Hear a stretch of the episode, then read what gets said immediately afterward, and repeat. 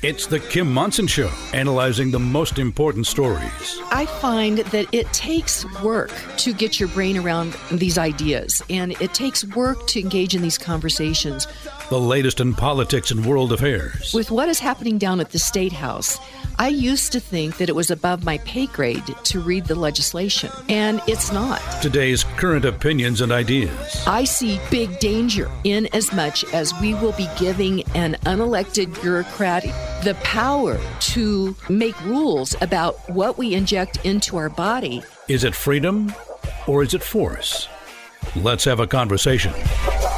Indeed. Let's have a conversation and welcome to the Kim Monson Show. Thank you so much for joining us. You're each treasured, valued, you have purpose. Today, strive for excellence. Take care of your heart, your soul, your mind, and your body. My friends, you were made for this moment. We are in the third founding of this great American Republic. People are waking up and realizing that uh, just what's at stake. Uh, and that's why we do this show is to search for truth and clarity by looking at these issues through the lens of freedom versus force, force versus freedom. If something's a good idea, you shouldn't have to force people to do it. And uh, as we look at this, it's never compassionate to take other people's rights, their property, their freedom, or their livelihood via force, whether with a, shall I count them off, producer Steve? Do weapon, it. policy, unpredictable and excessive taxation, fear, coercion, government induced inflation, and the globalist elite's agenda. Well, we make mention that that list has grown from three to six, and it only is a indicator of what the last 18 months of turmoil have brought to, you know, to our to our shores. Yeah, to, to what what we see in everyday life. I know it, and uh, and. I'm grateful that the veil is off. We understand what's going on. Uh, we have a, a big task here in front of us. But uh, great show plan for you. We've got a, a change in the second hour, uh, and uh, uh Josh Dunn is not going to be able to join us. Uh, but Greg Lopez, who is a Republican candidate for governor here in Colorado, will join us. So that will be great. Uh, I get to work with an amazing group of people, and that is producer Steve and Zach, Patty, Keith, Charlie, Jen, Echo, and all the people here at Crawford Broadcasting. it is just a great honor, producer Steve, to work with all of you. Well, and uh, maybe we should we, we should have done this earlier in the week, but a tip of the hat to Keith on that list because he did have to spend a few days in the hospital for uh, some you know pre- prevention. I guess is the best thing I can think of. But he's back home and he's doing his thing. He's still part of the team. I, I tell you, it's amazing. Uh, we get a text message that he's at the hospital, and, and for the component of what he takes care of, he said, I'm going to have them bring my computer so I can take care of it. And we're all like, just take care of yourself. We can wait to get the podcast up a couple of days, but uh, it's just it's just a testament to the the great team that we have here, Steve. I mean, it's pretty amazing he's a great guy. I, he doesn't get to the station very often because he also does uh, work for engineering. So he's out at the transmitter sites from time to time, but he's his sense of humor is awesome. uh, so anyway, good uh, prayers for him for continued uh, healing on all that. Check out our website. That is Kim Monson M O N S O N dot com. Sign up for our weekly newsletter. We uh, only send one email a week on Sundays, unless there's some some uh, some other circumstance that would require that. But sign up. You'll get first look at our upcoming guests as well as our most recent essays, our most recent podcasts. And it is amazing to me the amount of interest in these essays. I was looking at Alan Thomas's the other day, and he had 4,200 likes on that. And that was the one on states, uh, state sovereignty versus federal government. I mean, it's just remarkable, Steve. Yeah, I'm just I'm sorry I was uh, checking on another story here that hopefully you're going to talk about soon. Okay, sounds good. Email me at kim at kimmonson.com. Uh, I'm getting close to caught up. I'm still behind on just a couple of uh, days on that, so I'm working on that. And thank you to all of you who support us. Uh, we are an independent voice, and I greatly appreciate you and all these great sponsors that I get to work with. We did record our interview for Sunday for America's Veteran Stories with he just recently reti- uh, retired Marine Lieutenant General Lewis Craparotta, and uh, Paula Sarles also uh, was in was on the conversation as well. But uh, that will air this Sunday, three to four p.m. And uh, while we're talking about Marines uh, at the um, USMC Memorial out at 6th and Colfax on Memorial Day at 1.30. There will be a ceremony um, honoring uh, Memorial Day, and I highly recommend during that weekend at some point in time, stop, reflect, on those that have given everything so that we can live in liberty. But that is why, my friends, we have got to step into this moment in history and protect what they sacrificed for. And so at some point in time, just stop and remember, but highly recommend you join us all at 1.30 out at the um, USMC Memorial out there at 6th and Colfax, Steve. Yes, uh, you you both uh, got into this thing about Memorial Day, and you and you you mentioned my thing about uh, merchandisers. Uh, you having Memorial Day sales, and another major one popped up, a nationwide presence merchandiser. I'm not going to give them, uh, you know, any mention here, but again, it just drives me crazy. This is not what Memorial Day is about. Call it the summer sale, early summer sale. Call it whatever you want. Just don't call it the Memorial Day sale. I know, I know, uh, but. Um so, what we do as individuals is we stop and we remember. And uh, you can actually help support the memorial. Apala and her team is working on um, raising money to remodel that. And so you can make a donation or you can buy a brick to honor a loved one for uh, their service to our country. And more information is at usmcmemorialfoundation.org. That is usmcmemorialfoundation.org. Our guest, our featured guest in this first hour, is Cheryl K. Chumley. And she has written a book. Uh, it's Lockdown the Socialist Plan to Take Away Your Freedom. So I thought it would be appropriate to do some socialism quotes. So the one at the beginning of the hour is from Winston Churchill, and the one at uh, the close of the, the, the show is Alexis de Tocqueville. But this is what Winston Churchill said, and you know him. He was born in 1874, he died in 1965. He was a British statesman, soldier, and writer. He was a Prime Minister of the United Kingdom from 1940 to 45, and again 51 to 55, but he really led Britain through World War II. And he said this He said, Socialism is a philosophy of failure the creed of ignorance, and the gospel of envy. Its inherent virtue is the equal sharing of misery. And we are seeing that played out with uh, this current administration, Steve. I, I, hope you're not looking for an argument because I've got none. Yeah. Because it's just, and the more it goes on, the more you see, uh, and I, I'm almost hesitant to say, oh, could this be deliberate? And, and you're, you want to respond, no, surely the leadership is more attuned to the problems of you know, the working middle class, but I'm not I'm not buying my own more argument. More people, they're, they're, they're really either they're really incompetent or this is by design.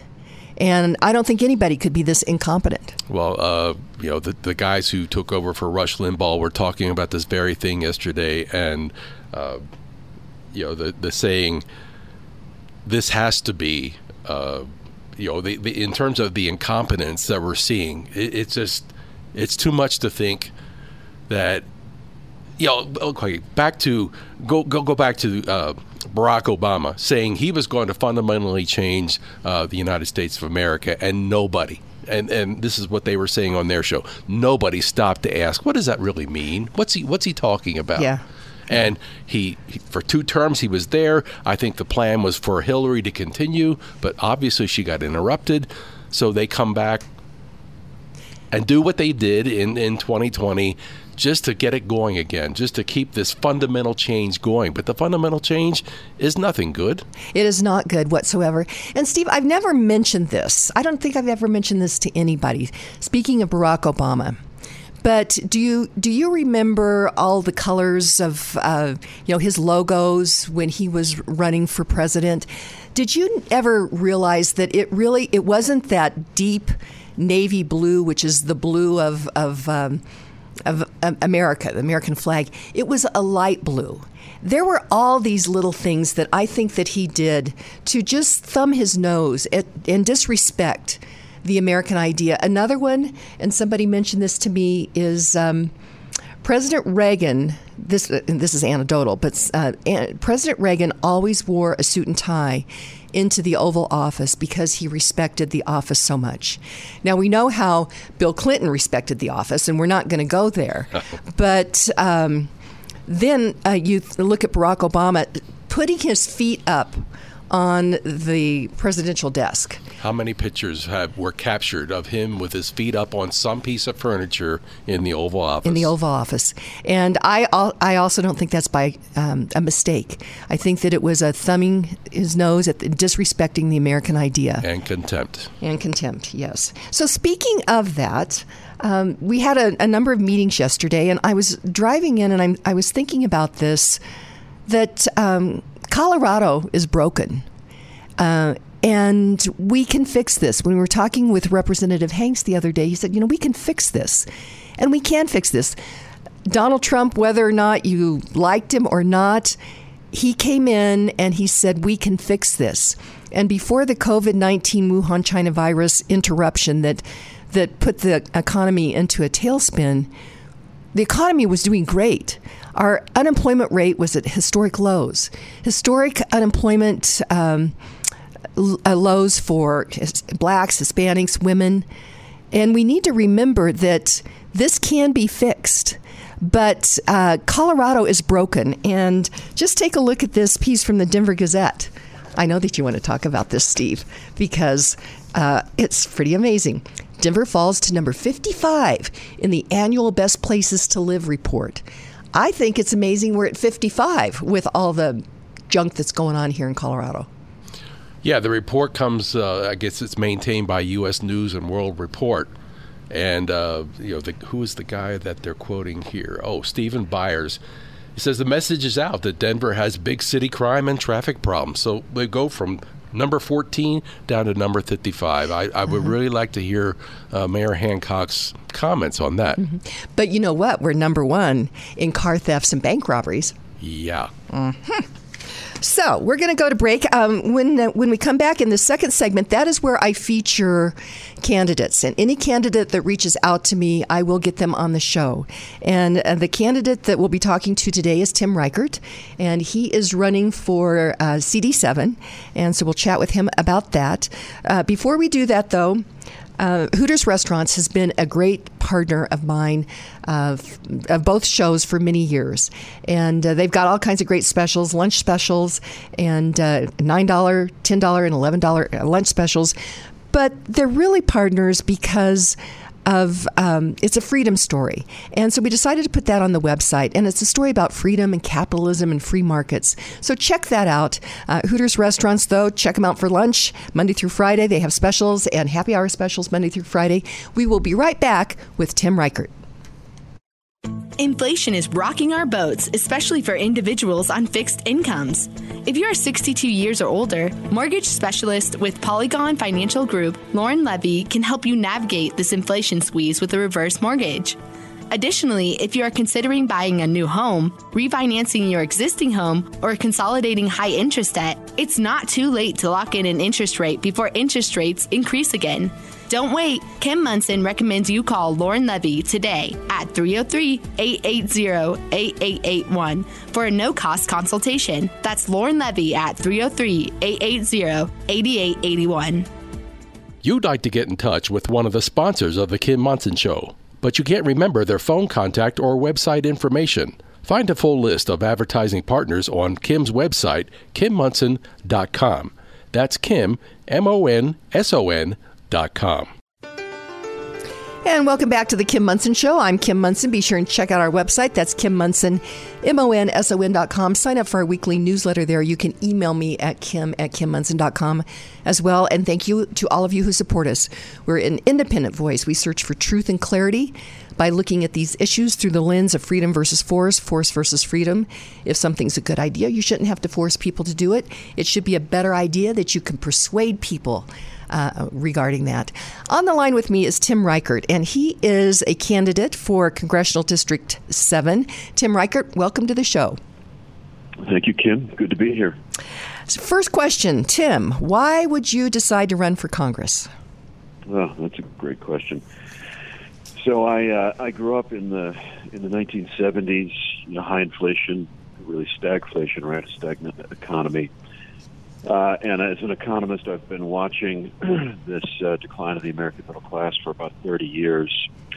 Um, I have this love for the middle class because I, I grew up in a lower middle class family. I saw what the inflation and the um, you know the economic turmoil of the, of the 70s did uh, not only to to my family but to you know families of our friends and folks in our community.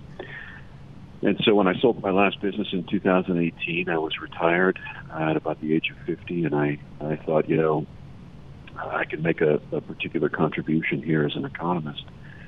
And so I'm running because I think that uh, the American middle class has been hammered for far too long by policies coming out of Washington, D.C., and we need to take our economic policy and, and turn it toward what I think is one of the most important problems of our time, which is this erosion of the American middle class. We need to restore it.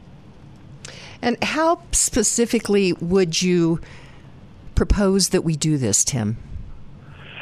Well, a lot of different ways. You know, you can look at all these traditional pathways into the middle class that we've been closing off. So, one of those is small business. Uh, we have about 200,000 pages now of uh, the Code of Federal Regulation. Uh, that is just the federal regs that apply to all of us, uh, but most particularly small business. And I think one of the things that most Republicans are uh, maybe hesitant to admit is that the vast majority of those regs were actually written by or lobbied for uh, by large corporations. So I say that we need small rules for small business, a separate regulatory framework written down on just a few hundred pages at the most, as opposed to 200,000, so that an entrepreneur who wants to start a business in their garage, like we used to be able to do 30 years ago, can do that. Another way is uh, we make transactions in which a business owner, uh, including a rancher or a farmer, who sells their uh, business to their employees, that transaction should be tax free so that it's there's a greater incentive for those sorts of transactions. Selling your business to your employees not only transforms the relationship between an employer and his or her employees, but it, it creates more owners, right? We need more ownership because ownership is the antidote to socialism. We need more of it. We need to push it down and we need to spread it around. I mean, look at the Canadian truckers, right? These guys could resist because they owned their rigs, right? They own the means of production. So there's a couple of ways right there. Uh, obviously, we need to reshore manufacturing to the United States. I think we all know that at this point. Uh, but we need to complement that manufacturing with human capital. We need to have the right skill set here. We've been lying to the American people for you know probably 40 years that the, your path into the middle class requires you to go to college, and it doesn't. Uh, so we need vocational education in the 9 through 12 levels, and we need to expand the trades generally those are a few of the of the ideas in my um, my middle class restoration plan. I could certainly go on, but. Um, well, you know what I've seen. Uh, well, a couple of questions, Tim. First of all, I've learned big business and big government like each other. As you alluded to, uh, they they put in all these rules and regulations, and then the big business uh, businesses have accountants and attorneys so that they can navigate around these rules, and it ostensibly, I think, is to squelch the creativity and innovation of you, as you just mentioned, of the middle class. Uh, one thing, and I, I find it interesting, intriguing about uh, if uh, a business person wants to sell their business to their employees. I like that tax free, but I also would like that uh, they could pass it on to their heirs tax free as well. Um, because uh, somebody builds a business, I think they should be able to do with that. They pay taxes all through that time. So I think that they should be able to do with their business what they want tax free, whether or not they sell it to employees or pass it on to their heirs. What's your thoughts? Yeah, you know, it's funny you say that. I've been making that same point on the campaign trail normally the way I introduce that idea is I say if you sell your business to your children or your employees, and I, I say that because the family is it really is. It sort of sounds trite but it's the fundamental building block of our society. And and family business is really important because it, it keeps the means of production. It keeps economic power inside of the family as opposed to you know that that economic power leaking out. So no, I, I agree totally. It's another thing that I've I've proposed a number of times. So okay. we're very much on the same page there. Yeah. Okay. Another thing you mentioned bringing manufacturing back to uh, to America, and one of the reasons that I think that it's gone offshore is because labor has been cheaper in these other countries, but we continue to make labor more expensive here in America. It's it's more and more expensive for employers to hire employees because of taxes and fees and rules and regulations. And uh, so I think that that's that has to be addressed, uh, Tim Reichert. Yeah, it very much does. That's why I bring up the 200,000 pages of the Code of Federal Regulation. But the, oh, there's there's a a similar mountain of regulation at the state and the local level. I talk about my son, who's a small business owner in Thornton, Colorado. It took him, uh, you know, two and a half weeks roughly, and several thousand dollars of legal fees just to get his arms around the regs that applied to him. And his business is a used couch business.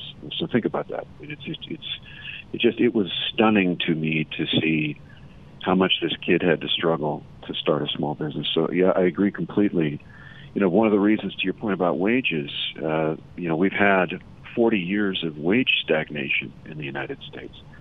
And the primary reason for that is we've been moving this manufacturing base offshore, that physical capital.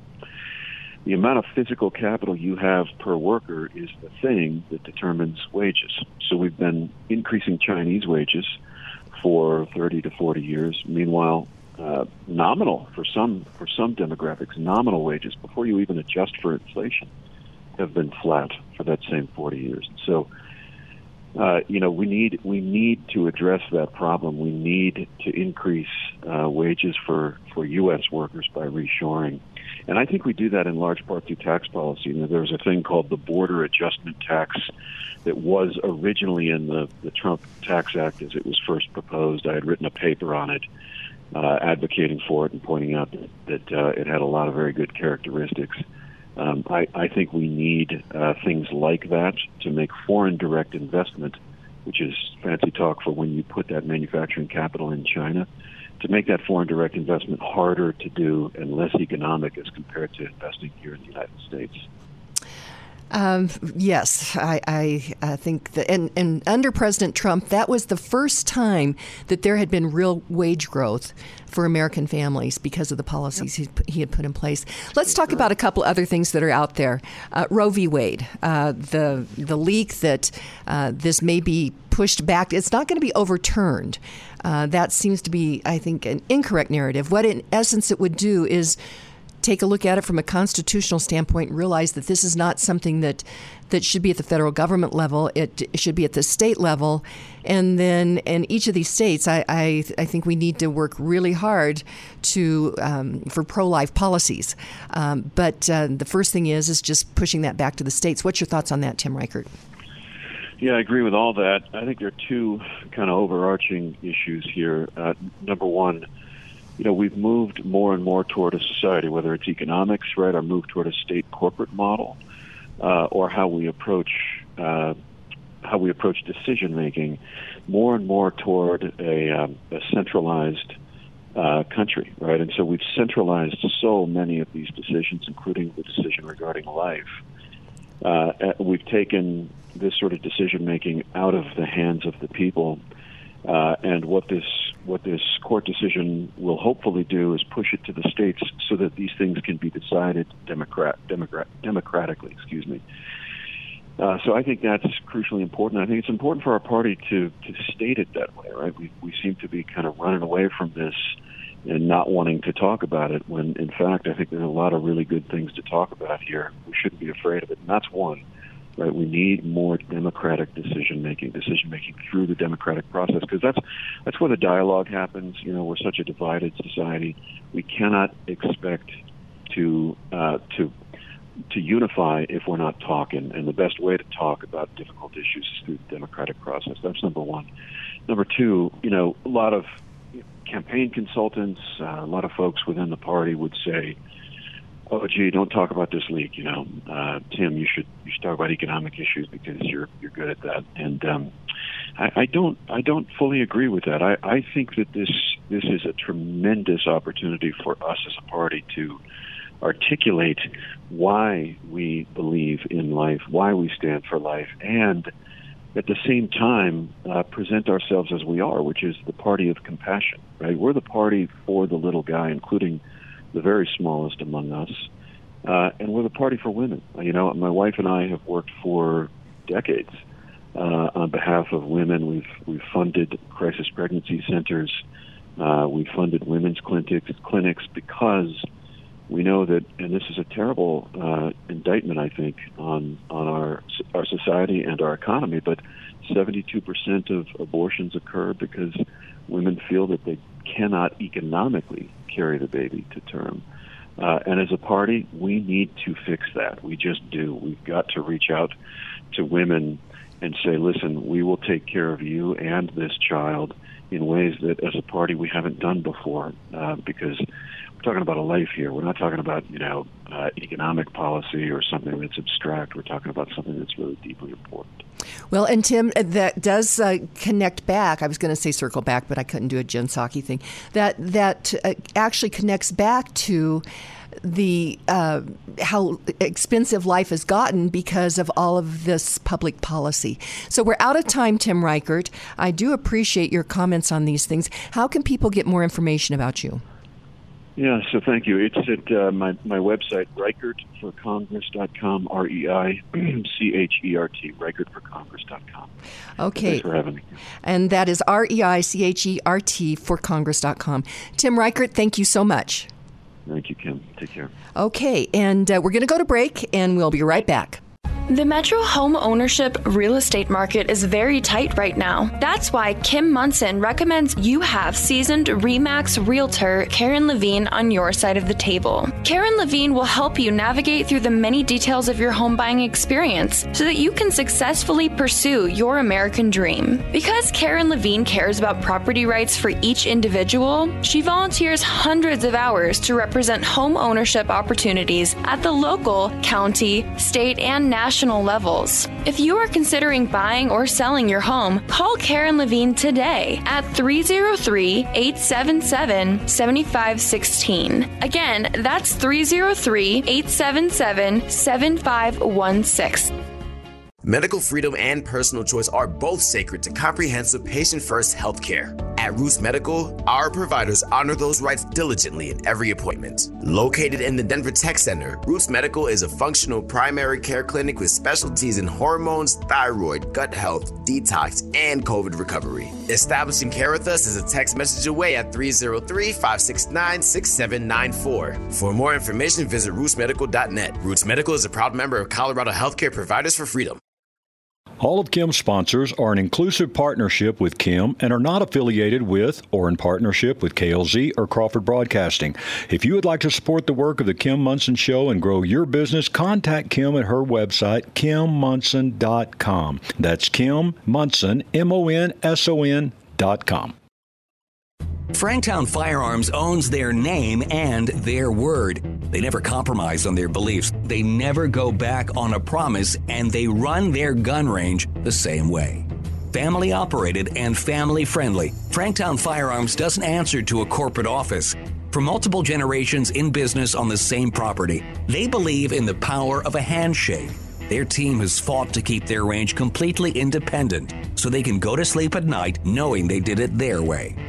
Nobody would call this crew politically correct, but they treat their clients of all ages with respect and decency.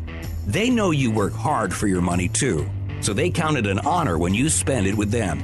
Stop in today and mention KLZ to get half off the initiation fee on any membership type and get access to the range after hours. Franktown Firearms, where friends are made. Americans Veteran Stories with Kim Monson, Sunday afternoons at 3 here on KLZ 560 AM and KLZ 100.7.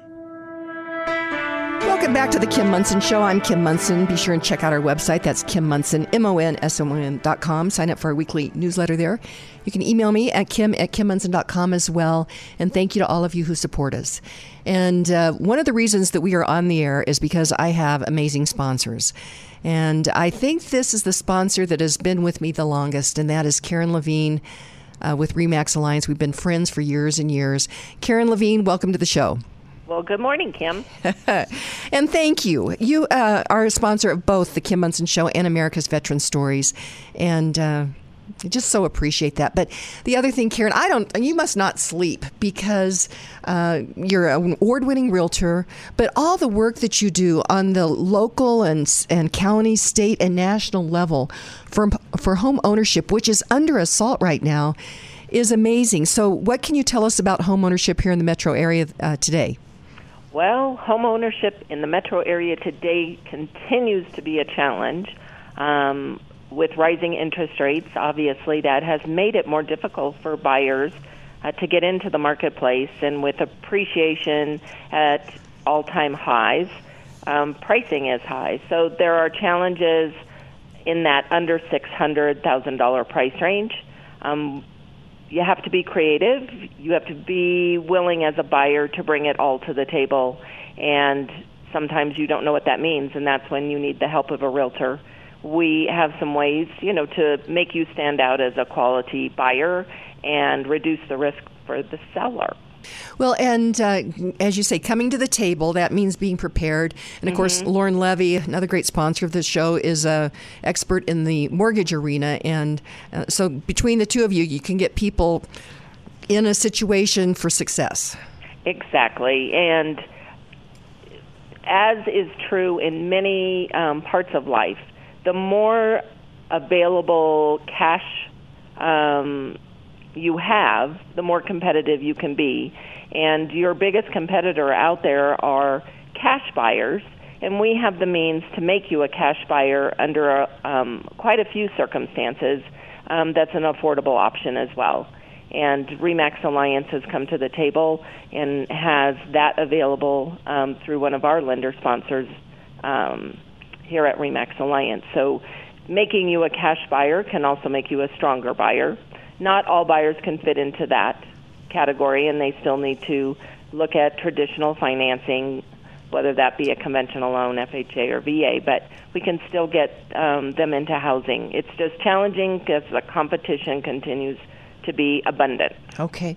And if people are looking at a new build, I think this is so important uh, because you need to have somebody on your side of the table. And so tell us just a little bit, a bit about that, Karen. Well, the new home construction arena has some great opportunities for buyers. I would say in that 550 or plus price range. Um, it has been in some instances more easy to go into a new home construction environment and be a purchaser because the competition is handled differently.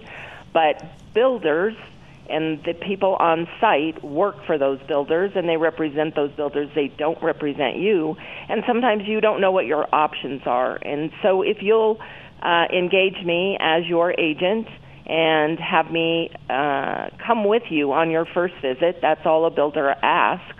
Of course, I'm going to come with you um, at the time of contract and at the time of inspections, and and make sure the right questions are asked because you probably have never bought a new home before.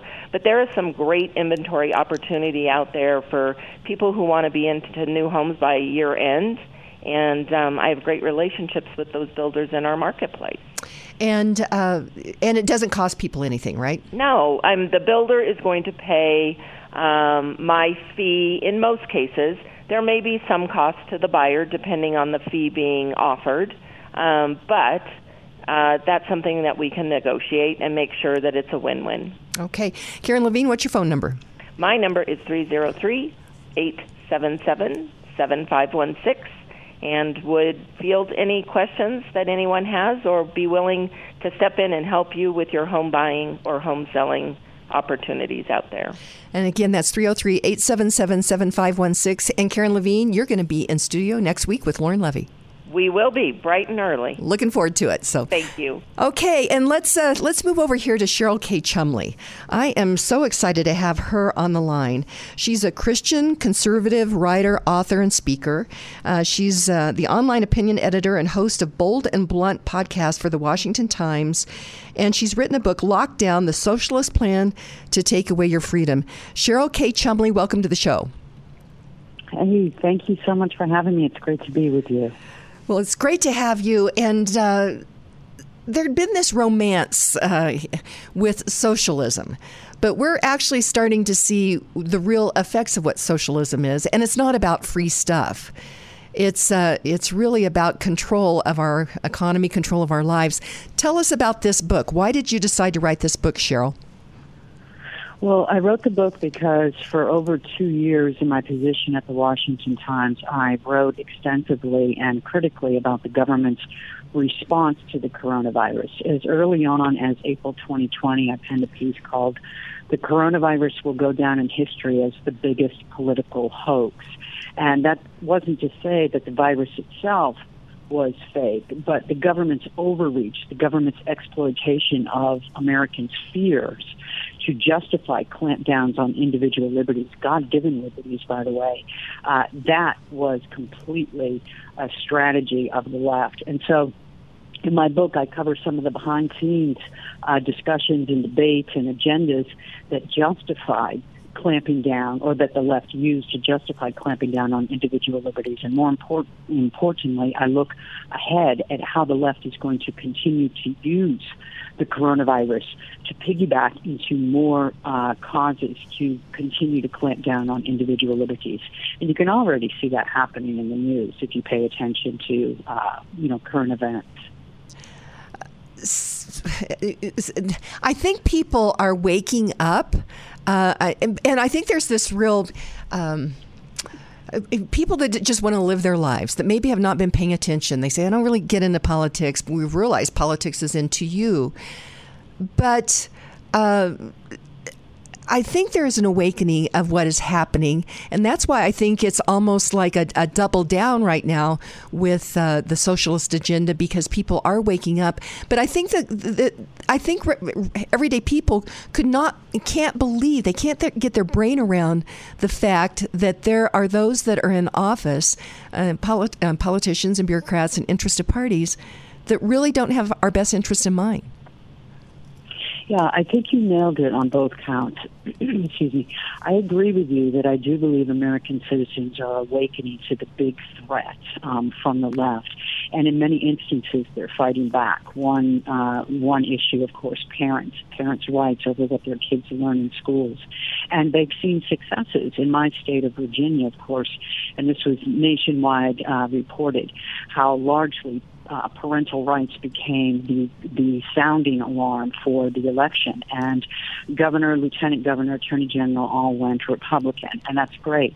But on the other hand, I think that there is a deception still that is taking place where Americans who are generally good are being lulled into this idea that there is coming a, a pre pandemic normalcy, and that if they just wait it out long enough and they see signs here and there of a return to norms before the coronavirus hit, that all this will soon enough go away and American optimism and, and the spirit of America will rise once again. And in my book, sad enough to say, my research shows that that's not true the left, and uh, when I when I talk about the left, I'm not talking about just Democrats in in America. There, there's a force beyond America that is using this feckless Joe Biden White House to steamroll over America and put in place certain uh, socialist slash communist uh, slash collectivist ideals into our economy, into our business structure, into our social structures to make the socialist takeover permanent. And of course, you've heard the phrase "the Great Reset."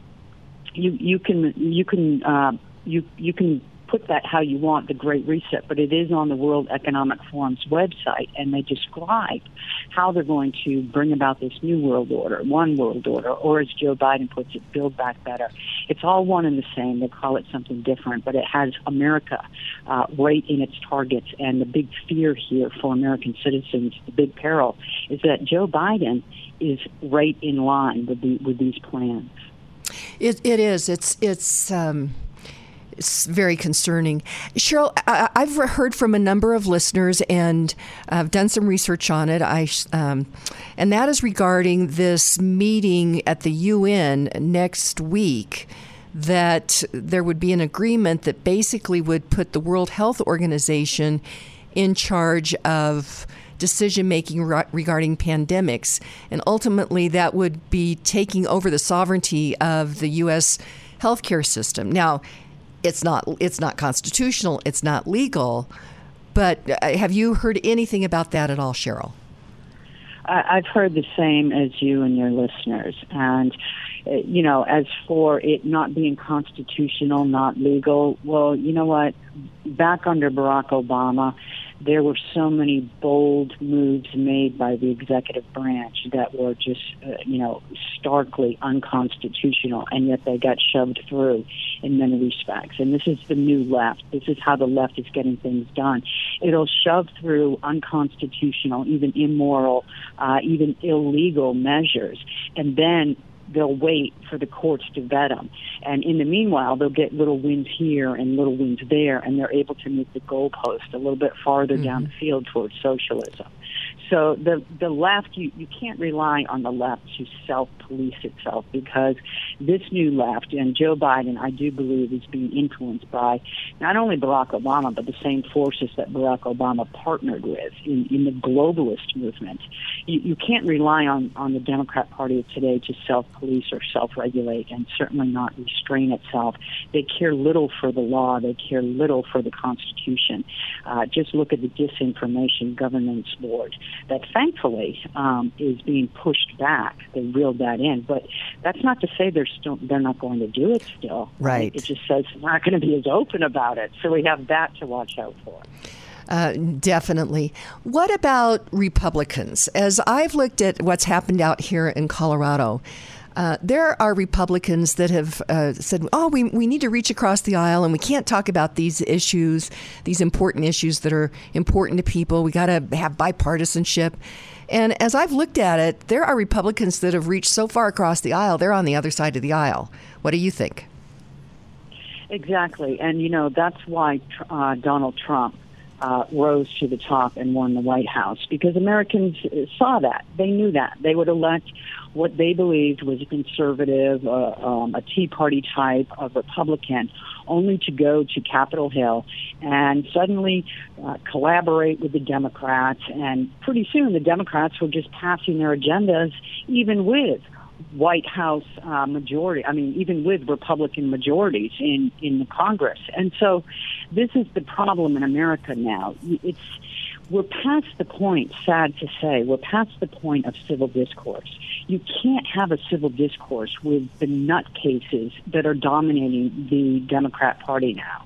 They're just bold uh, bold-faced socialists and communists, and a lot of them have mental disorders. Uh, look, look at look at their willingness to take to the streets and throw Molotov cocktails at police cruisers, or smash storefront windows, or take over whole streets in in uh, communities in Washington and declare them off off limits to police.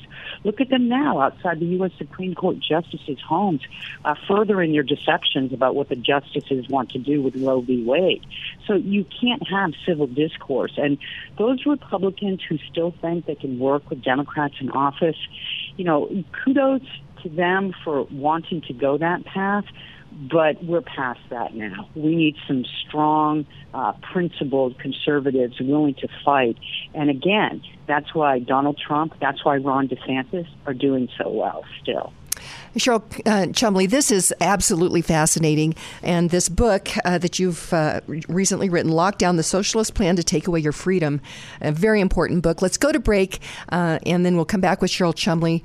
Before we do that, though, the nonprofit that I am supporting, and there's so many great ones out there, but it is the USMC Memorial Foundation.org, and they are raising money to um, remodel the uh, Marine Memorial out at 6th and Colfax.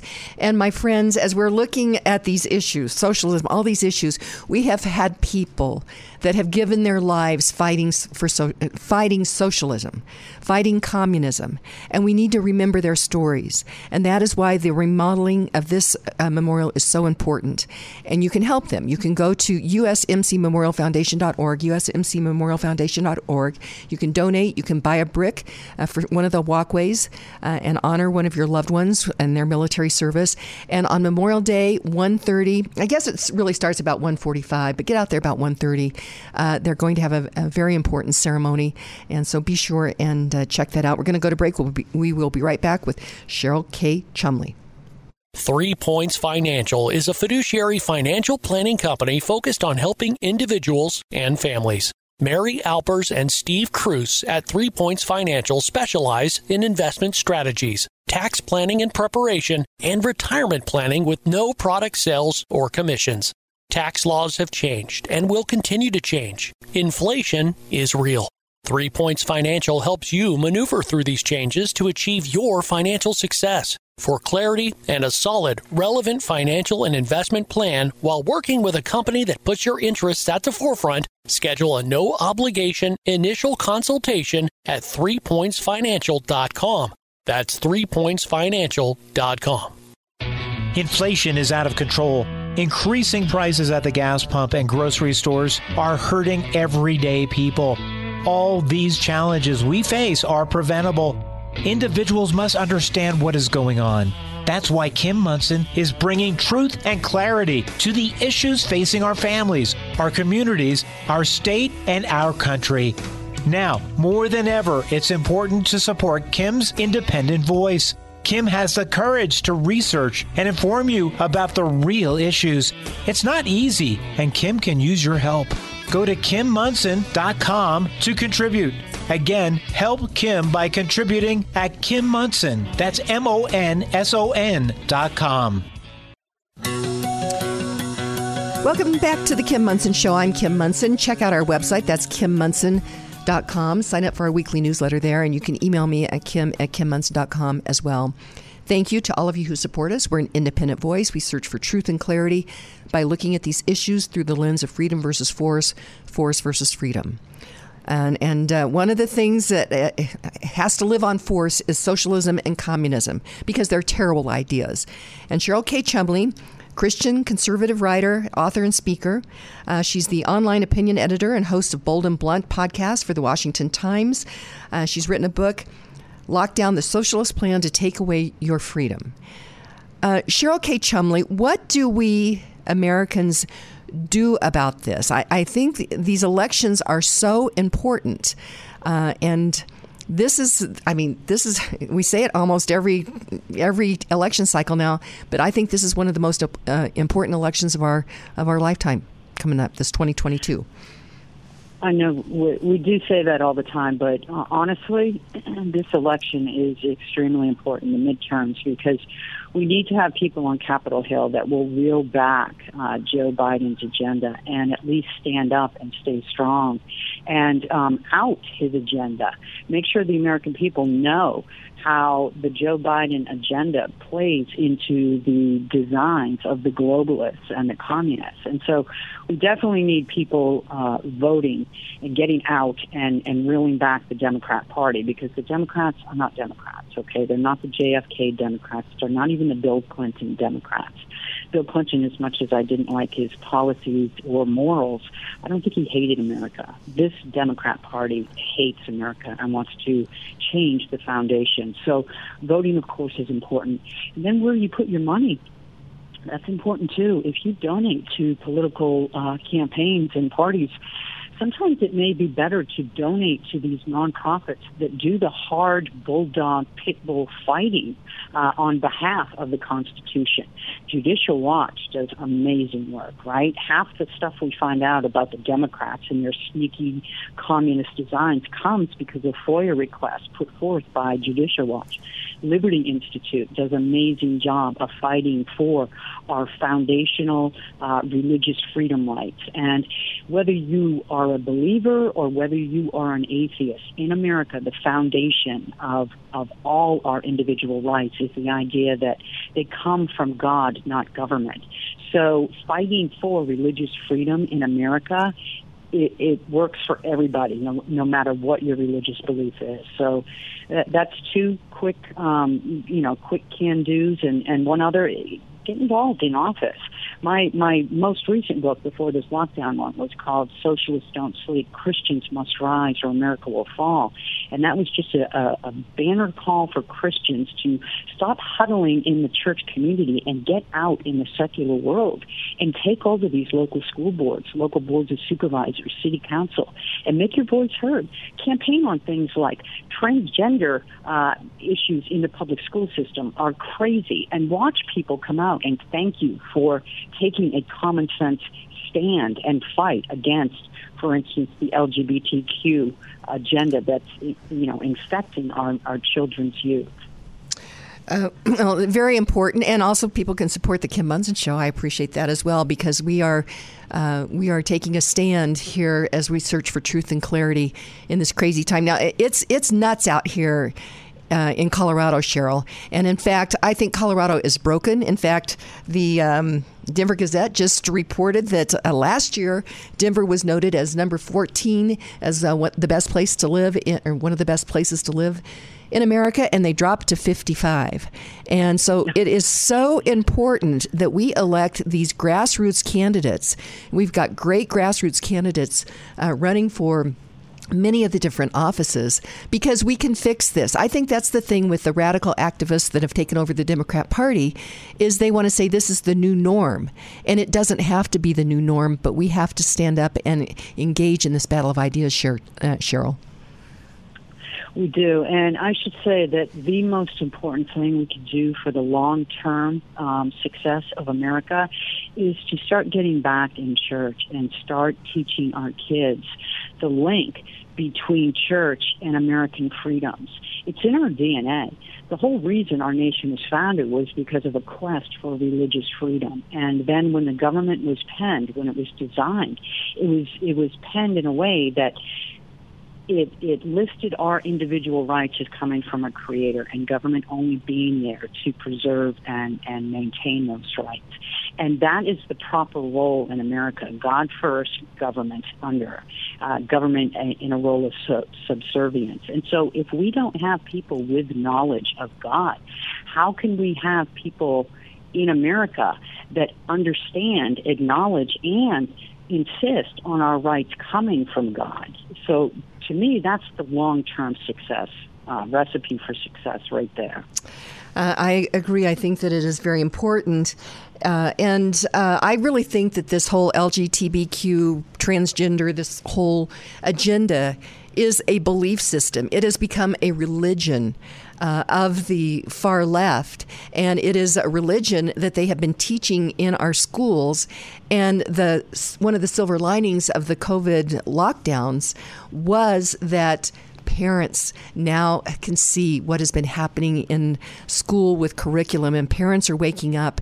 We must protect our children, and um, I, I think that that is a silver lining of the lockdown, Cheryl.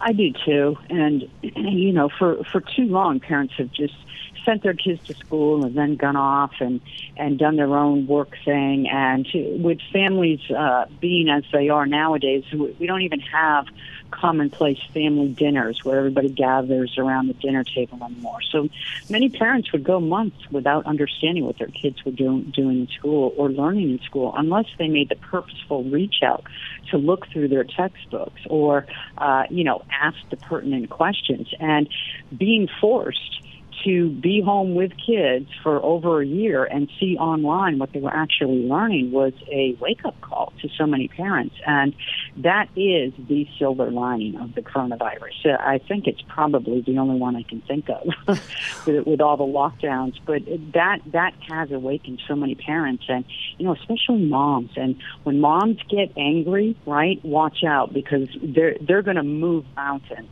And uh, I'm so happy to see that actually happening in America.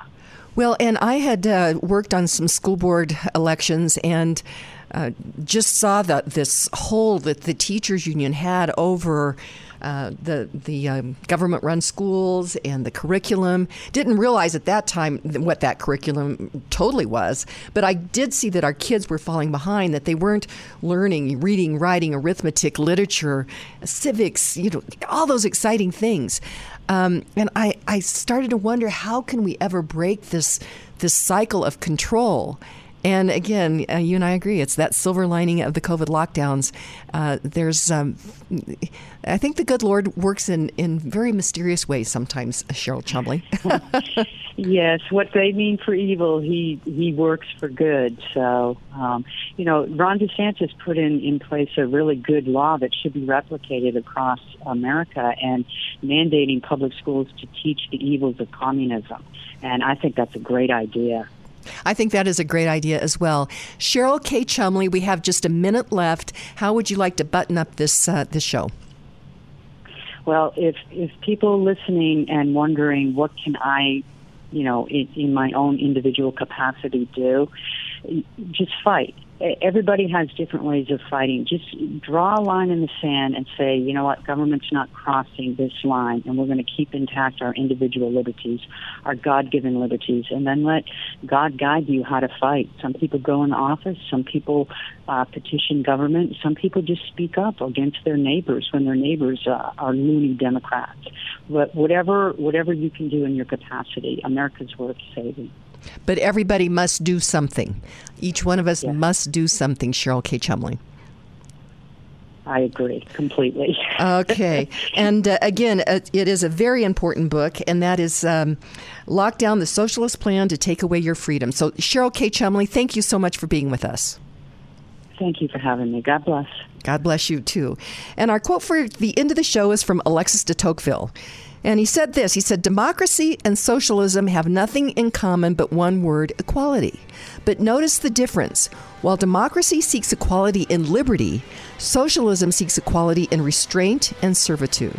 So, my friends, today be grateful, read great books, think good thoughts, listen to beautiful music, communicate and listen well, live honestly and authentically, strive for high ideals, and like Superman, stand for truth, justice, and the American way. My friends, you are not alone. God bless you, and God bless America.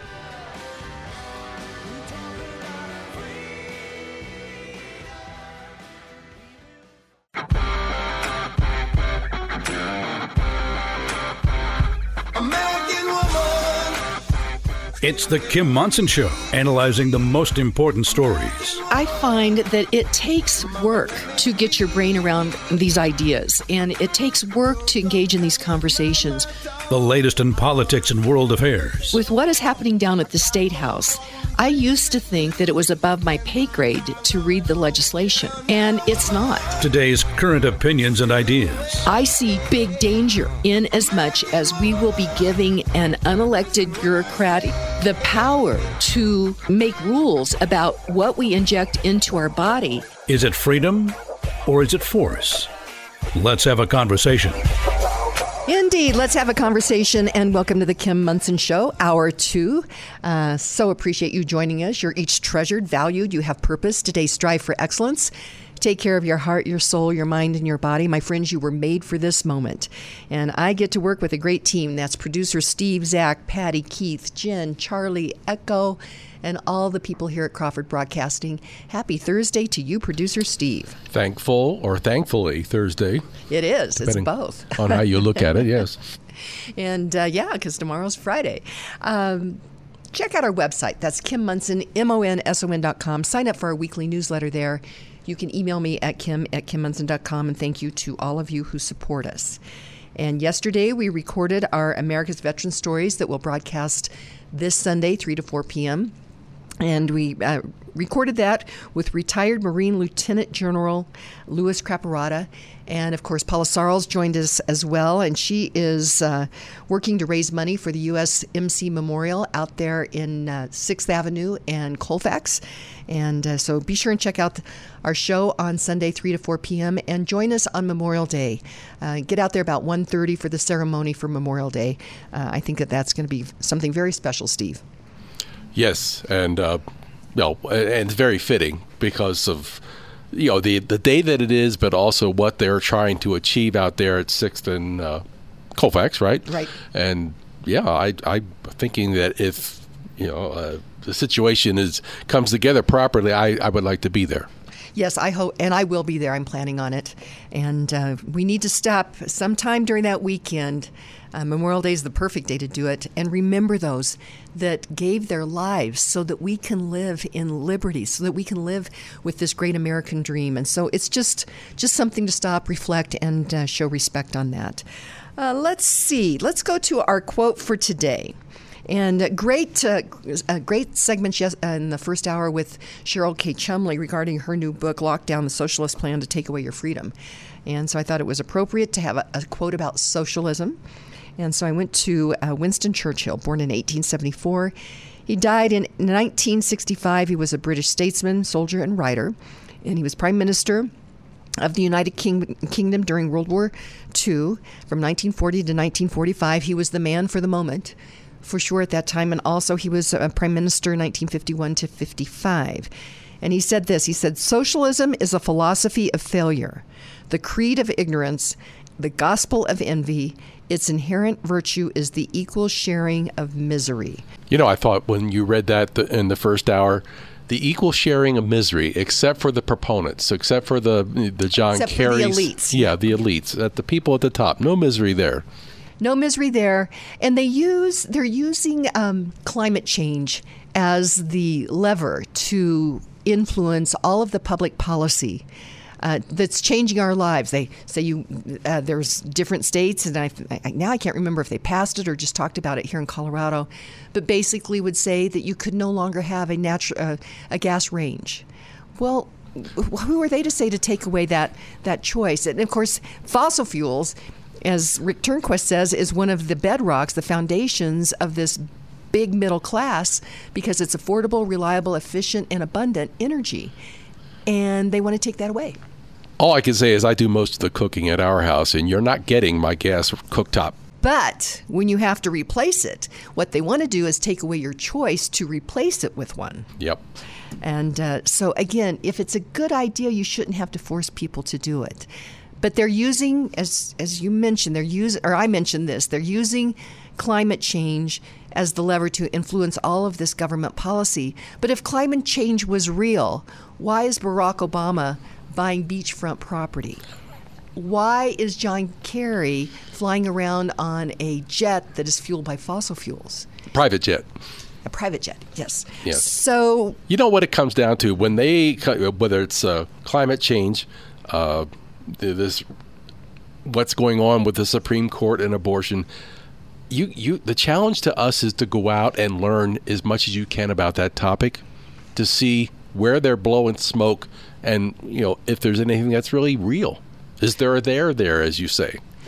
Well, and so the globalist elites agenda. Let's go. Let's go to our list. Uh, as we look at these issues, we search for truth and clarity by looking at these issues through the lens of freedom versus force, force versus freedom. Something's a good idea, you shouldn't have to force people to do it. If it's a good idea, you should be able to persuade people that it is a really good idea. But my friends, it's not compassionate. They, we were talking with um, Todd Watkins, who's running for sheriff uh, down in El Paso County. He's a former border agent, and so there's this the radical activist left has said it's compassionate to have an open border so that these children can come to America. Well, come to find out, 60,000 kids then have disappeared. We know that kids are being trafficked. So, what's compassionate about that? Nothing. What it actually is doing is invading our country. We don't know who's coming across that border.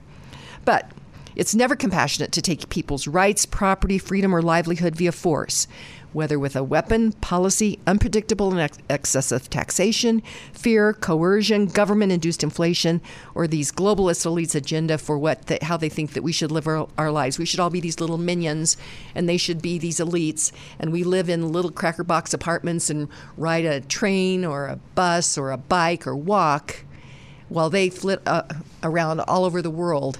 Uh, and that is not the way it's supposed to be. The American idea unleashed this great big middle class where everyday people could go after their hopes and dreams. They could pursue their life, their liberty, and their pursuit of happiness. It is under attack by people that are occupying offices and bureaucracies here in America. We're waking up. It is so important that we elect these grassroots candidates here in Colorado because there are Republicans that have reached so far across the aisle, they're standing on the other side of the aisle. And we see what has happened. Colorado is broken, but we can fix it. Uh, and uh, just on that note, Colorado is broken. Do you want to highlight, uh, low light this, or do you want me to low light this, uh, Steve, about our uh, our standing in America as one of the best places to live? Well, you know, the funny thing is, uh, this is a, a list that's maintained by U.S. News and World Report, but the actual report on the report is coming to us from the Denver Gazette. And they're not shy here. Uh, the, the bottom line is that in the list of best places to live, last year Denver was number 14. Tell us where it is this year. Number 55. Hmm. And but we are number 1 in car thefts and we're number 1 in bank robberies. Wow, that's that's something to strive for, I guess. And the crime rates are going up significantly. Uh, crime that um, crime rates have gone up 28% over the last decade here in in Colorado. And so under this Polis administration, Hancock, we realize Colorado is broken, but we can fix this. Well, the, your words just now, but the Denver Gazette is not shy about going after Polis and Hancock, is saying, okay, this is this is on your watch, guys. Yeah, it is on on their watch. Um, one other thing I wanted to mention, and that is this is uh, oh, it says it's from Google. Hmm, by Harry Lee. Says according to data released by the Centers for Disease Control and Prevention, the CDC. Okay, did you just get that? This was released by the CDC. Higher COVID 19 case rates have been recorded among fully vaccinated children than unvaccinated in the age group 5 to 11 since February. Okay, let's connect a dot. Parents, should we be uh, vaccinating these little kids that are not at risk?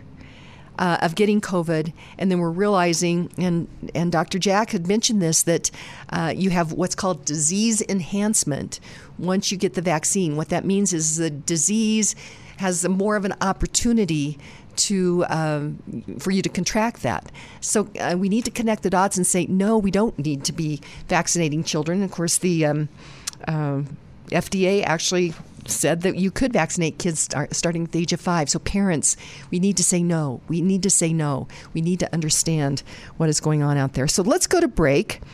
And uh, when we come back, we're going to have Greg Lopez in studio here in just a minute. I think he's uh, actually calling into another show right now, but he'll be in studio in just a few moments. So, we're going to go to break and we'll be right back. The metro home ownership real estate market is very tight right now. That's why Kim Monson recommends you have seasoned REMAX realtor Karen Levine on your side of the table. Karen Levine will help you navigate through the many details of your home buying experience so that you can successfully pursue your American dream. Because Karen Levine cares about property rights for each individual, she volunteers hundreds of hours to represent home ownership opportunities at the local, county, state, and national levels. If you are considering buying or selling your home, call Karen Levine today at 303 877 7516. Again, that's 303 877 7516.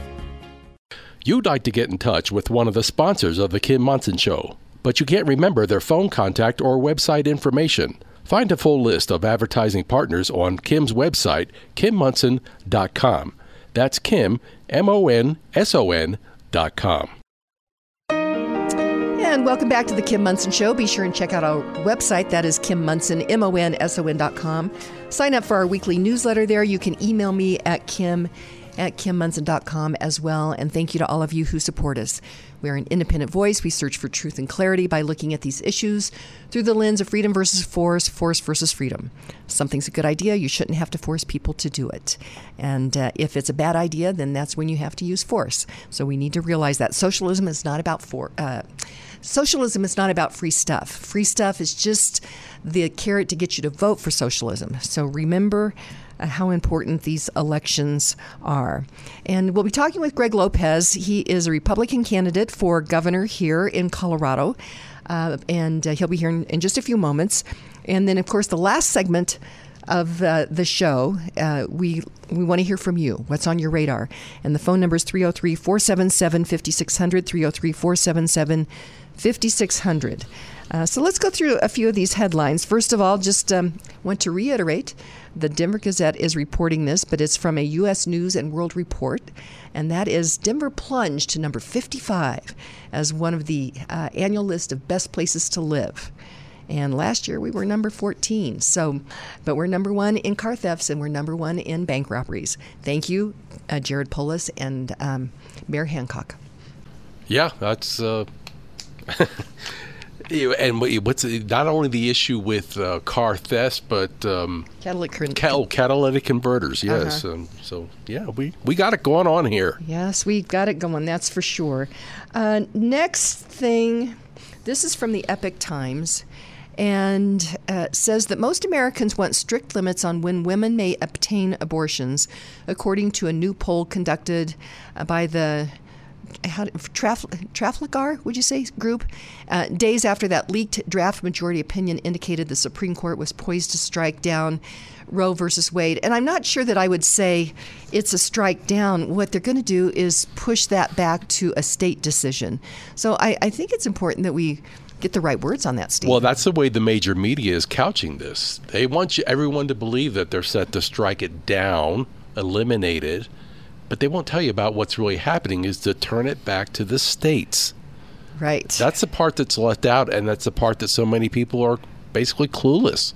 Right. And so we need to continue to, to make sure that people understand that. And it says, goes on to say, it says the poll results come as Americans await the Supreme Court's ruling in Dobbs versus Jackson uh, or Jackson Women's Health Organization. The draft first reported May 2nd indicates the court will use the Mississippi case to, and again, they say strike down, but that's not correct, to um, push it back to the states, the Roe v. Wade decision, which was made back in 1973. And I find this very interesting. Was it yesterday we were talking about? I thought we talked about it on the air. Maybe we didn't. That the radical activist left is messaging to their their uh, workers that uh, don't be using the term uh, coat hangers, uh, that the narrative that they've been using regarding abortion just isn't flying. And, uh, and I think the reason is, is most Americans are not comfortable with aborting children uh, and for sure in, in, late into the, the pregnancy. And here in Colorado, um, these Democrats passed House Bill 22 uh, 1279, which says that you can abort a child basically as they are in the birth canal. Can you believe that, Steve? Well, no, and this this war uh, war on words or playing with words, however you want to describe that. This has been in their uh, game book for from day one. Always finding other ways to describe uh, the horrific nature of what's really happening here, and you know, just make it sound more palatable. I mean, even the term Planned Parenthood is a misnomer. Yeah, because because uh, because uh, what they're doing is getting rid of parenthood. But again, the battle of the narrative, language, words matter. And that's why we have to be so careful with that. Speaking of words, uh, the New York Post has reported that Biden puts disinfo Mary Poppins on ice and scraps the Orwellian. Um, uh, well, uh, let's see, it was what? The DGB, the D- uh, Disinformation Governance Board. There's been such a backlash, my friends, with uh, us understanding what this was going to do regarding freedom of speech. But unfortunately, it will be back. It won't be, uh, we won't be able to see it quite for what it is. It'll be much sneakier because they realize the American people do want freedom, uh, excuse me, freedom of speech. And so, but it will be back. It'll come back uh, just a, a little bit more under the radar, producer Steve. Well, okay, the whole issue of the battle of the narrative. What what has made it so intense in the last 25 years or more is the fact that there's such a large portion of the electorate, American citizens who are uninformed. So we got to use this narrative to grab their attention in a in a 20 second soundbite, even though they're they're not really aware what what is behind the topic. What what is what is the real issue here? Well, and and I think that we're becoming better at better at that. I was I was driving into meetings yesterday, and I thought about it, and I, I Colorado is broken. As we look at all of the important issues across the spectrum, Colorado is broken. But it doesn't have to be this way, Steve. We can fix it. But that is why we must elect these great grassroots candidates that have stepped forward to run for office, Steve. Um, maybe this is premature here because you know Greg's not ready to, to be with us quite yet. But I'm discussing it with another uh, guy here at, uh, at KLZ. Jared Polis obviously is looking for another term because it goes with the first term. But is he really, really interested in executing that term? Or does he just want a, a stepping stone for you know where, the White House? And I wonder, you know, if we make that point that, you know, here's a guy, I don't know that he's really, really interested anymore. He's just going through I, the motions. I, I, don't think that he ever was. I think that he was imported into Colorado to prepare for higher office. And, uh, we see what those policies have done to Colorado. We certainly don't want to have those policies uh, in America. Of course, we have somebody that has is putting those policies forth in the in America right now that's in the White House, and we can see that it's breaking. America is broken as well, but it doesn't have to be this way, Steve. We can fix this. Uh, speaking of broken, how about that baby formula shortage? And uh, the the quote that. Milton Friedman had, which is, uh, I'm going to have that almost every day. We'll see how often um, it's appropriate every day anyway. And Milton Friedman, great economist, he said if you put the federal government in charge of the Sahara Desert, in five years, there'd be a shortage of sand. So let's just uh, let, we can insert different words. So if you put the federal government in charge of baby formula, in just a few months there will be a shortage of baby formula, right? well, okay, there was a recall because there was a problem, and that particular production facility was shut down while they figured it out. But at the same time, there's pallets and pallets and pallets of baby formula sitting down at the southern border. Well, and okay. we found out why. Right it's just the timing is just Okay, if you're going to shut down, is it a perfect storm? I guess is what I'm in, where I'm going. Well, and we could take it regarding even energy, uh, shutting down coal-fired, clean coal-fired plants uh, that are powering our powering our lives. To your point, if you're going to shut it down, make sure that you have the that amount of power that is available to replace that. Same kind of thing. If you are going to shut down uh, a factory that's making baby formula, well, then get through that, figure out what's going on, and get that back up to manufacturing as soon as possible. And then, uh, and what you referenced here was this uh, federal. Uh, um, let's see, it, was a uh, court case in 1997. And when we talk about the radical activist left playing long ball, this has been going on since the early 90s, if not before. But in the early 90s, after the big um, globalist elites meeting down in Buenos Aires, where they came up with Agenda 20, 2020, I guess it was. Uh, that's where we really started to see these policies be uh, are implemented.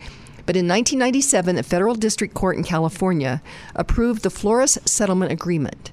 It was after a decade of litigation, and the underlying lawsuit, which was a class action filed on behalf of immigrant children against the Legacy Immigration and Natural, uh, Naturalization Services, challenged the conditions of immigrant children in U.S. government custody. And basically, what it did is it set forth uh, uh, that they, uh, the facilities needed to provide basic needs of detained illegal immigrant minors including age appropriate food and drink. And so that's one of the reasons why you're seeing all of these pallets of baby formula uh, down there at the uh, border, Steve. Well, again, I, I get we, we, we covered that the other day when we first found that uh, the, the outcome of that court case. It's just the timing of it in terms of the back to back you know the, the the recall that went on here and it's like did nobody look ahead uh, and again, there's that word incompetence. One more time. And we're wondering is, is, is it incompetence or by design? But now in studio with me is Greg Lopez. My gosh, uh, you're a very busy guy. You were t- on just one of the other shows. I was. Thank you for having me, Kim. It's great to have you here. And you are a candidate for governor here in Colorado, Republican candidate. And Greg, I was driving in yesterday, and I'm looking at all of all of these different reports. Colorado's number one in car thefts, number one now in bank robberies. Bank robberies. Um, crime rates are up 28% over the last decade. Uh, just was reported that Colorado has uh, now number is uh, falls to number 55 in the annual Best Places to Live report. And I'm I'm thinking about this. I'm like, Colorado is broken. It's in a crisis. I mean, to your point, right? Everything that we see here in our quality of life here in Colorado is in a crisis, and that's happened over the last three and a half years. I mean, I ask people right now, is your quality of life better today than it was four years ago? And their answer is no. You know, Greg, it's changed so much. The Colorado that I moved to, the Colorado that I grew up in, the Colorado that I raised my family is going away. It's vanishing. And it's the numbers show it. And it's because of these radical activist Democrats that now occupy the legislature, uh, occupies the uh, governorship, uh, and, and then many of the uh, local and uh, county offices as well. And Greg, it doesn't have to be like this. No, it doesn't. We can fix this. We can. You know, and I've been talking to a lot of people, as you know, Kim. I I talk to Democrats, I talk to unaffiliated voters, and and they agree. All the issues that we face as a state, these aren't political issues. These are people issues. It's impacting our families. It's impacting our kids. It's impacting our, our neighborhoods, our communities. And it seems like right now the leadership that we have are so focused on misguided policies. You know, it was we were talking earlier. They're not making decisions with visionary glasses. They're making decisions based on what they believe is going to be in their best interest for the next six months or the next election cycle.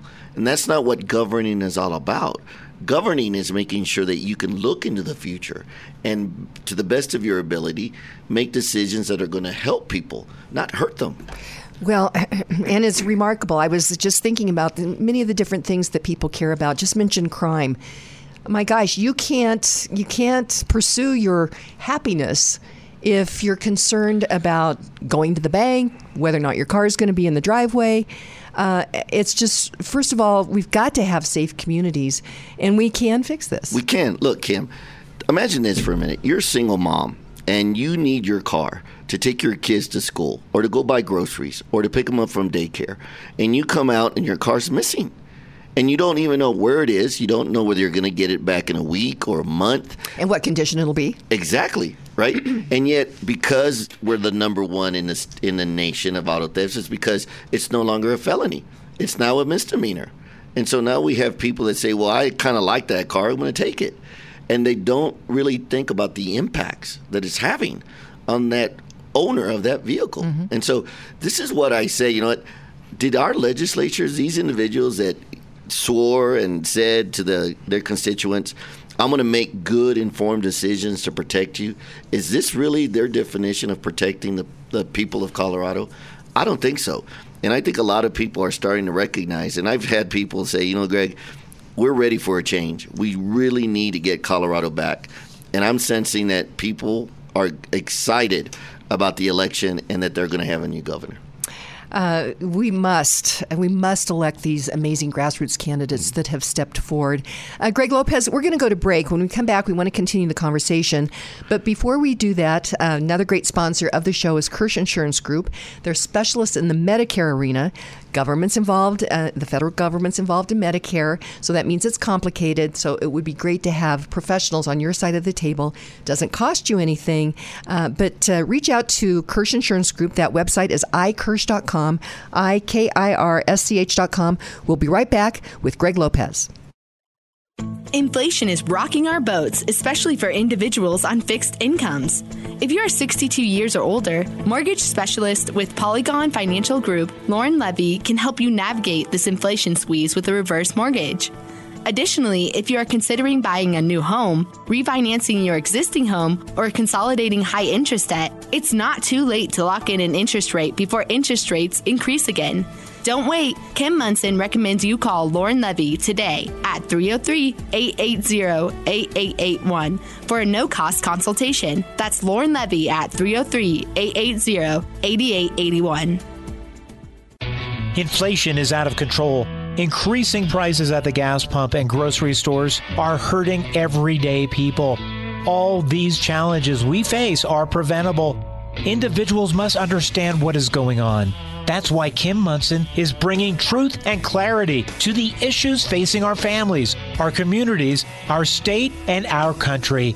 Now, more than ever, it's important to support Kim's independent voice. Kim has the courage to research and inform you about the real issues. It's not easy, and Kim can use your help.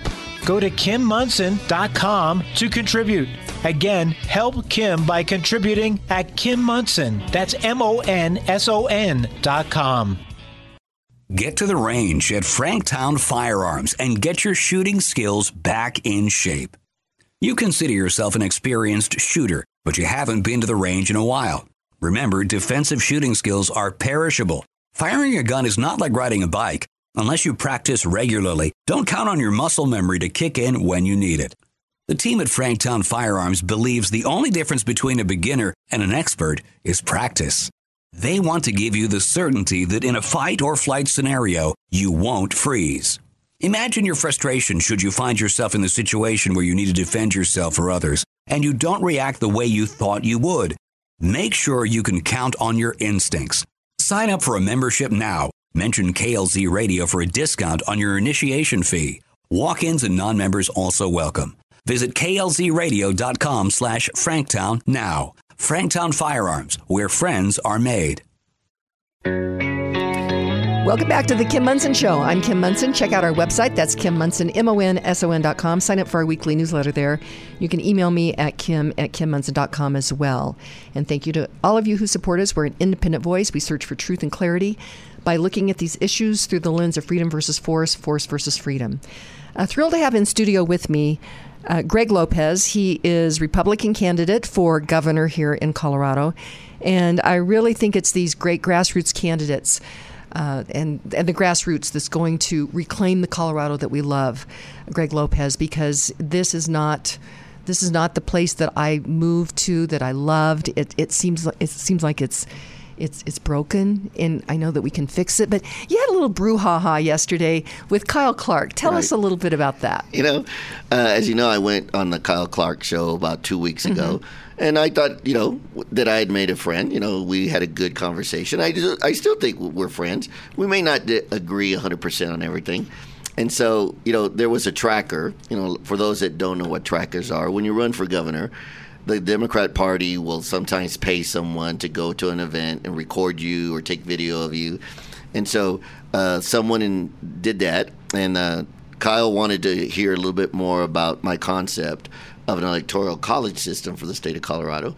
And uh, I reached out to him and I said, hey, let's sit down. Let's do an interview. I would love to talk about how I think 64 counties need to be clearly represented across the state, specifically by statewide elected officials.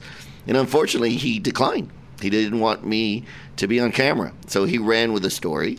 I don't think he clearly understands what I was saying. But you know what? At the end of the day, I'm hopeful because my invitation still stands that he will come out to my campaign headquarters and do an interview. Well, this uh, this governor and his administration has had a war on rural Colorado, and so the idea that uh, all 64 counties are represented is very important. I know that you've been. Have you been to yeah. all 64 counties? I believe so. I'd have to go back and look at my schedule, but yes. Okay, uh, let's just uh, talk about uh, some of the other important issues. Uh, our economy. It looks to me like it's broken. Colorado's inflation rate is higher than the nation's average, and uh, the nation's average is pretty high. So, what's your thoughts about inflation? Well, once again, right, you have people in leadership under the Gold Dome that are not really looking at the totality of what's happening to the people of the state of Colorado. You know, the good people of Colorado are struggling with inflation. You know, and yet no one's really talking about even telling the president to do things differently, to open the pipelines, to make us more fuel efficient internally. You know, and so I'm going to tell you, it's going to get worse. It's going to get worse. You know, when you look, you talked a little bit about the baby formulas not being on the shelves. I'm hearing that you know what that's the supply chain, and there's going to be even more issues coming through about what you might be able to get in the grocery store and what you might not be able to get in the grocery store. You know, you, you mentioned rural Colorado.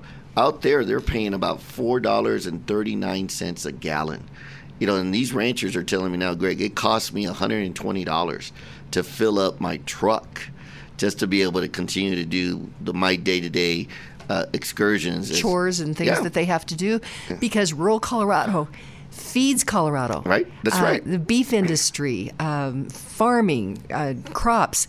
And uh, when Joe Biden says that there's going to be food shortages, instead of telling people there's going to be food shortages, which they tell us what they're going to do, uh, it seems like they should be working to try to make sure that doesn't happen. You think? Yes, to your, and but to your point, right now the governors, from my perspective, now the governors, like and, and under the Lopez administration, we're going to look at how do we protect the people of Colorado, right? Encourage farming, encourage ranching, encourage in, uh, fuel independence with all the resources that we have here in the state, because. Why is it that we should allow someone in Washington to dictate to us how we're going to live our lives within the state of Colorado? You know, there's a reason why there's a 10th Amendment in the Constitution, and it's about states' rights. And, and people. It goes back to the state. That's right. And the people. That's right. You know, and so I think we here in Colorado can withstand, and we shouldn't be having this high inflationary rate here in Colorado if we had the right policies in place. Well, and uh, it's rules and regulations and taxes, and it just seems like they continue to to have a chokehold on our small and mid-sized businesses. I, I mean, uh, I, I think that that I think I saw the the number of forty percent of the businesses that were shuttered under the Polis administration aren't coming back here in Colorado. No, they're gone. You know, and those families have lost everything. You know, they're now in debt because, again, in small business, you're not making money hand over fist. You know, you're just trying to make sure that you get a, another level of mobility within your Economic ladder, yeah. Yeah, exactly. You know, and so when you take that away from them, you really don't have anything left. You know, and so it, it really is a sad day here in the state of Colorado. When I talk to people, they're realizing, like you said earlier, Kim, this Colorado that we live in today is not the Colorado that we want. This is not the Colorado that people feel is truly where they want to raise their family. There's a lot of confusion out there. We need to bring Colorado back. We really do need to reclaim the our the Colorado that we love. I want to talk a little bit about cost of living here in Colorado. And where what needs to be done is roll back rules, regulations, and taxes. And the Marshall Fire up in Boulder County, uh, we can it gives us a stark example of these rules and regulations. And uh, these people, as they're trying to rebuild their homes, Louisville had just passed some of the most onerous net zero regulations, and it's making it uh, very difficult for people to rebuild. Uh, there are new just uh, regs regarding. Um, I, I can't remember which bill it was, but it will increase the cost of building a new home, a 2,200 square foot home, by $77,000. Again, that's that affects the cost of living, and how we make that uh, affordable. I hear people talk about making Colorado affordable. I think what it really is is we need to address this increase in the cost of living, and it's been government that's caused it. That's true. Look, to your point, right? Some of this added costs have nothing to do with the quality of the house. It has to do, from what I'm being told, they want you to put electric charging stations in your house so that you are forced to have an electro an electric vehicle, right? And so you're paying for something that you don't want or you don't have. Or you don't, and think how expensive those cars are. Exactly, right? And so to your point, you got individuals that are making these decisions that they believe that it's a utopia and they're not really touching with the daily lives of individuals. You know, you add another 70,000 onto the construction of a house, you've just increased that mortgage by at least 3 to 400 dollars. You know, and they're not looking at that. And so, you know, when you, we look at these decisions, it's unfortunate that a lot of elected officials have forgotten that what they need to do is go out there and listen to their constituents, talk to them. Don't just say, well, it sounds good to me. So if it sounds good to me, then it must be good for everybody because we all have different lifestyles. We all have different incomes. We all have different challenges in life. And really, what we want to do as a government is remove government from the daily lives of individuals Right. and allow people just to live their Colorado dream. Right. Yeah. If Colorado is little, the individual is big. That's right. If uh, government is uh, big, then the individual is little. And the American idea is, is that the individual could be big. So th- that segues into the next couple of things I wanted to ask you about. And I guess we need to stay on task because we'll take call ins here in just a few minutes. That number is 303 477 5600. 303 477 5600. I want to hear what's on your radar. If you have questions for Greg, he's agreed to answer those. But freedom and that is personal freedom, healthcare freedom. I was a little late to the party on uh, this whole vaccine thing. Some moms had reached out to me in 2019 and said, Take a look at this piece of legislation. And I'd been busy, and it took me a couple of weeks to read it. And once I read it, that's where we get the soundbite that we run every Thursday. Is I looked at it and I realized that this piece of legislation was giving unelected bureaucrats um, the power in the future to dictate what we put in our bodies. Mm-hmm. And I saw that the great risk. That was before COVID, but you, of all the candidates, I think have really been the one at the forefront uh, regarding medical freedom, personal freedom. Yes. Look, and this is what I tell people the legislation, right? When you hear Kyle Clark or the media or others say, hey, look at the legislation, they use those little sound bites that make it sound really great. It's really going to help us, right? But when you read the language, when you actually read the language of the bill, that's when you find out what is their true intent. And there is a dark agenda. And you know, and people should be able to ascertain, you know, how they're going to take care of their individual lives and whether it's their health as it pertains to government should never say you must force a needle in your arm in order for you to be able to live you the talk, American dream. You talk about, I remember Nancy uh, Reagan, the war against drugs, and said, you know, just say no. Mm-hmm. Who's the biggest drug dealer right now in in America? Yeah, it's government. It is. You know, because they're forcing us and telling us we must, right? Or you're going to lose your lifestyle. You're going to lose your job. Or you're not going to be able to provide for your family unless you actually do what we tell you to do. That's not what America's about. And then also, I think kind of the dis disingenuous. I, I, I am going to say dishonesty. Right. The dishonesty in the reporting. Yes. You know they spin the numbers, right? They spin the. It's interesting, right? They they're still reporting the numbers on COVID. Why aren't they reporting the numbers on the death of fentanyl? Good point. You know, I mean, if we're going to be honest about what's hurting our communities and what's hurting our our uh, everyday individuals' lives, why aren't they reporting that? Right. You know, and so to your point, right, we got to look at it in its totality. And the governor's not talking about any of these issues because he's focused on being president of the United States. He's not focused on what's going on in Colorado.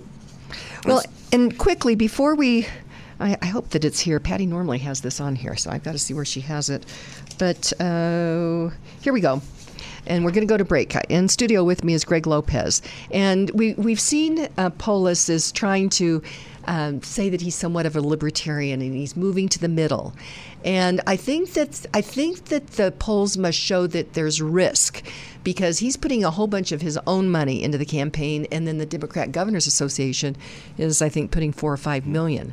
So I think he thinks he's at risk. But remember this: when uh, Polis tries to make it look like he cares about you, remember early on in COVID all those signs that said if you're out and about, you want to kill somebody. Basically, right, right. it says stay home, save a right. life.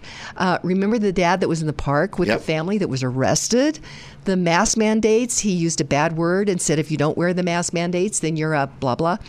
Uh, let's see. He did an executive order that mandated all businesses uh, to reduce in person workforce by 50%, uh, non essential uh, versus essential businesses. Landlords ha- uh, had a limited ability to evict a tenant.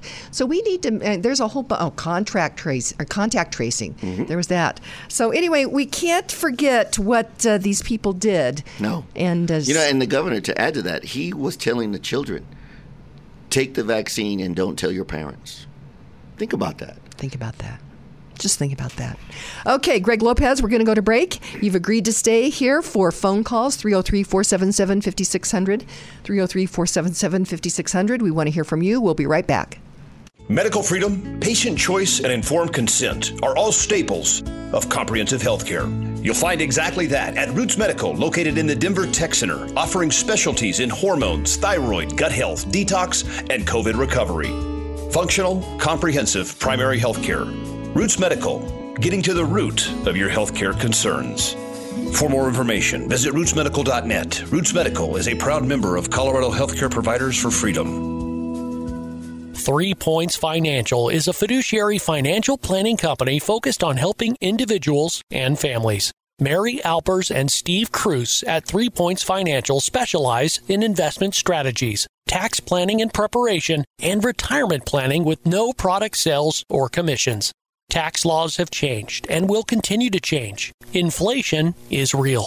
Three Points Financial helps you maneuver through these changes to achieve your financial success. For clarity and a solid, relevant financial and investment plan while working with a company that puts your interests at the forefront, schedule a no obligation initial consultation at threepointsfinancial.com.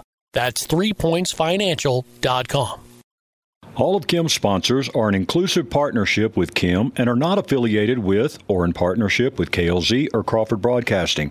If you would like to support the work of the Kim Monson Show and grow your business, contact Kim at her website, kimmonson.com. That's Kim Monson, M O N S O N dot com.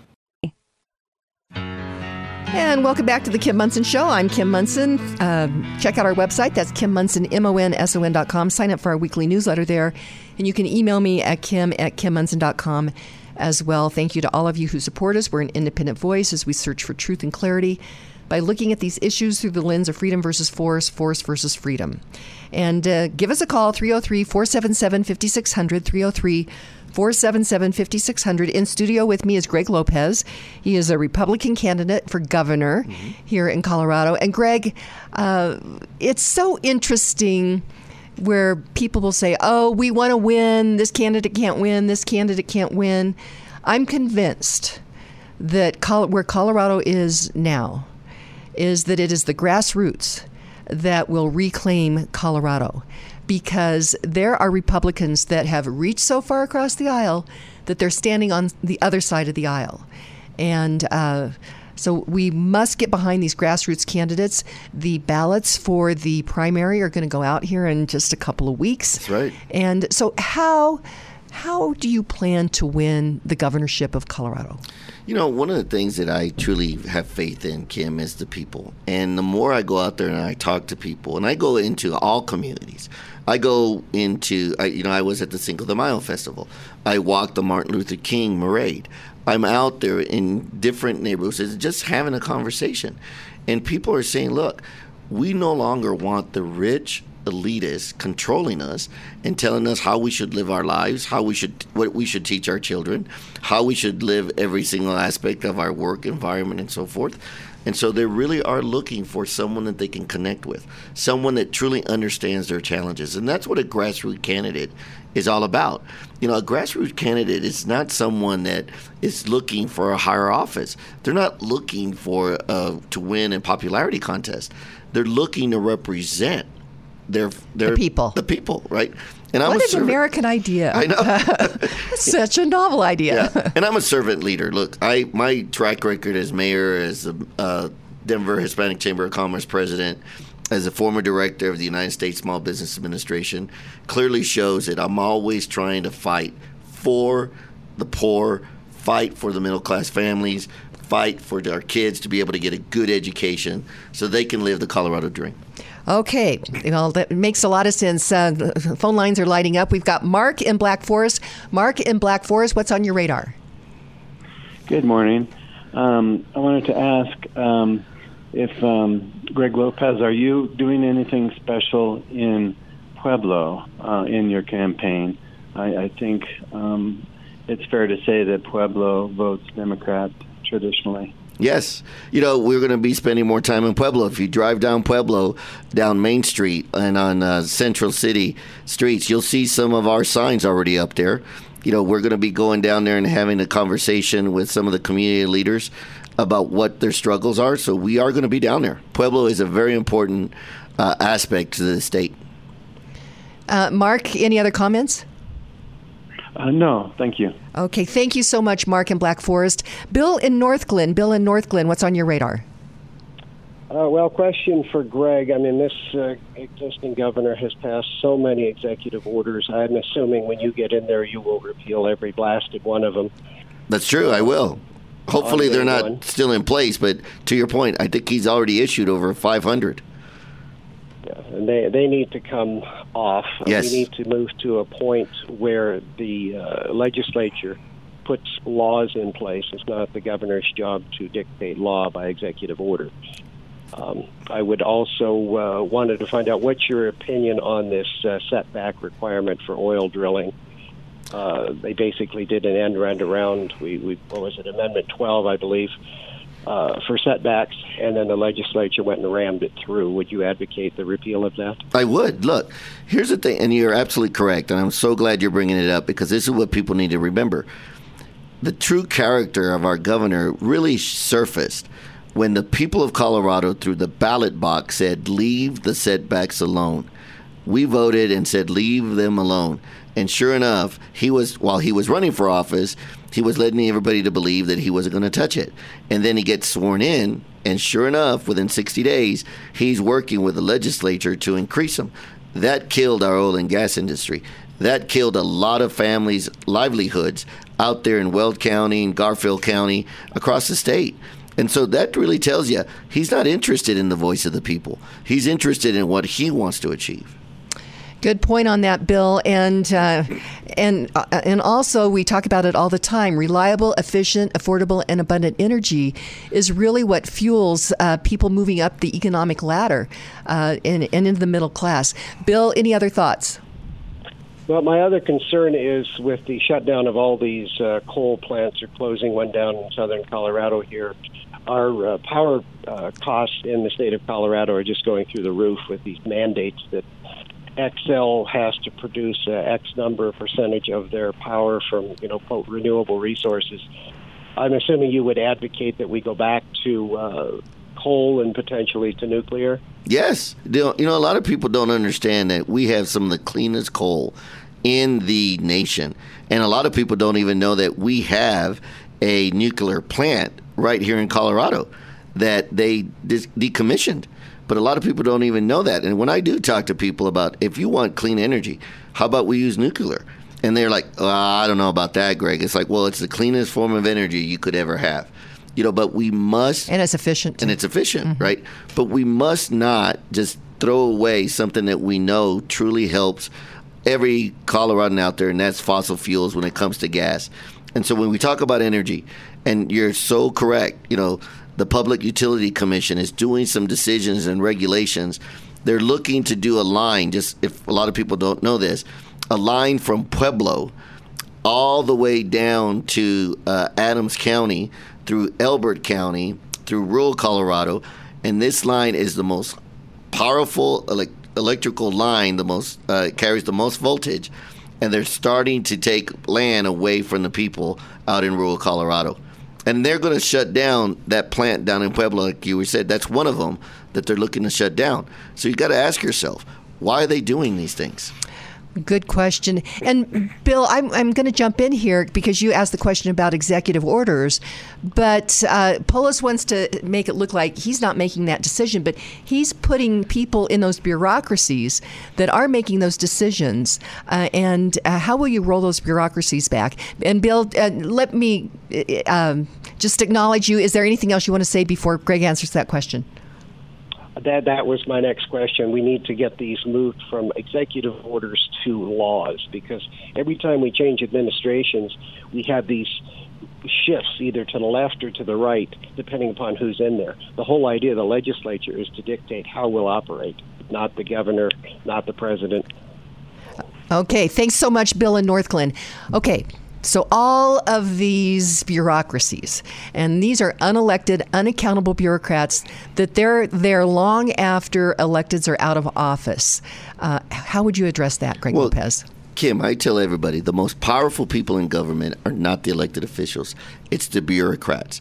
These are the individuals that are writing the rules and the regulations.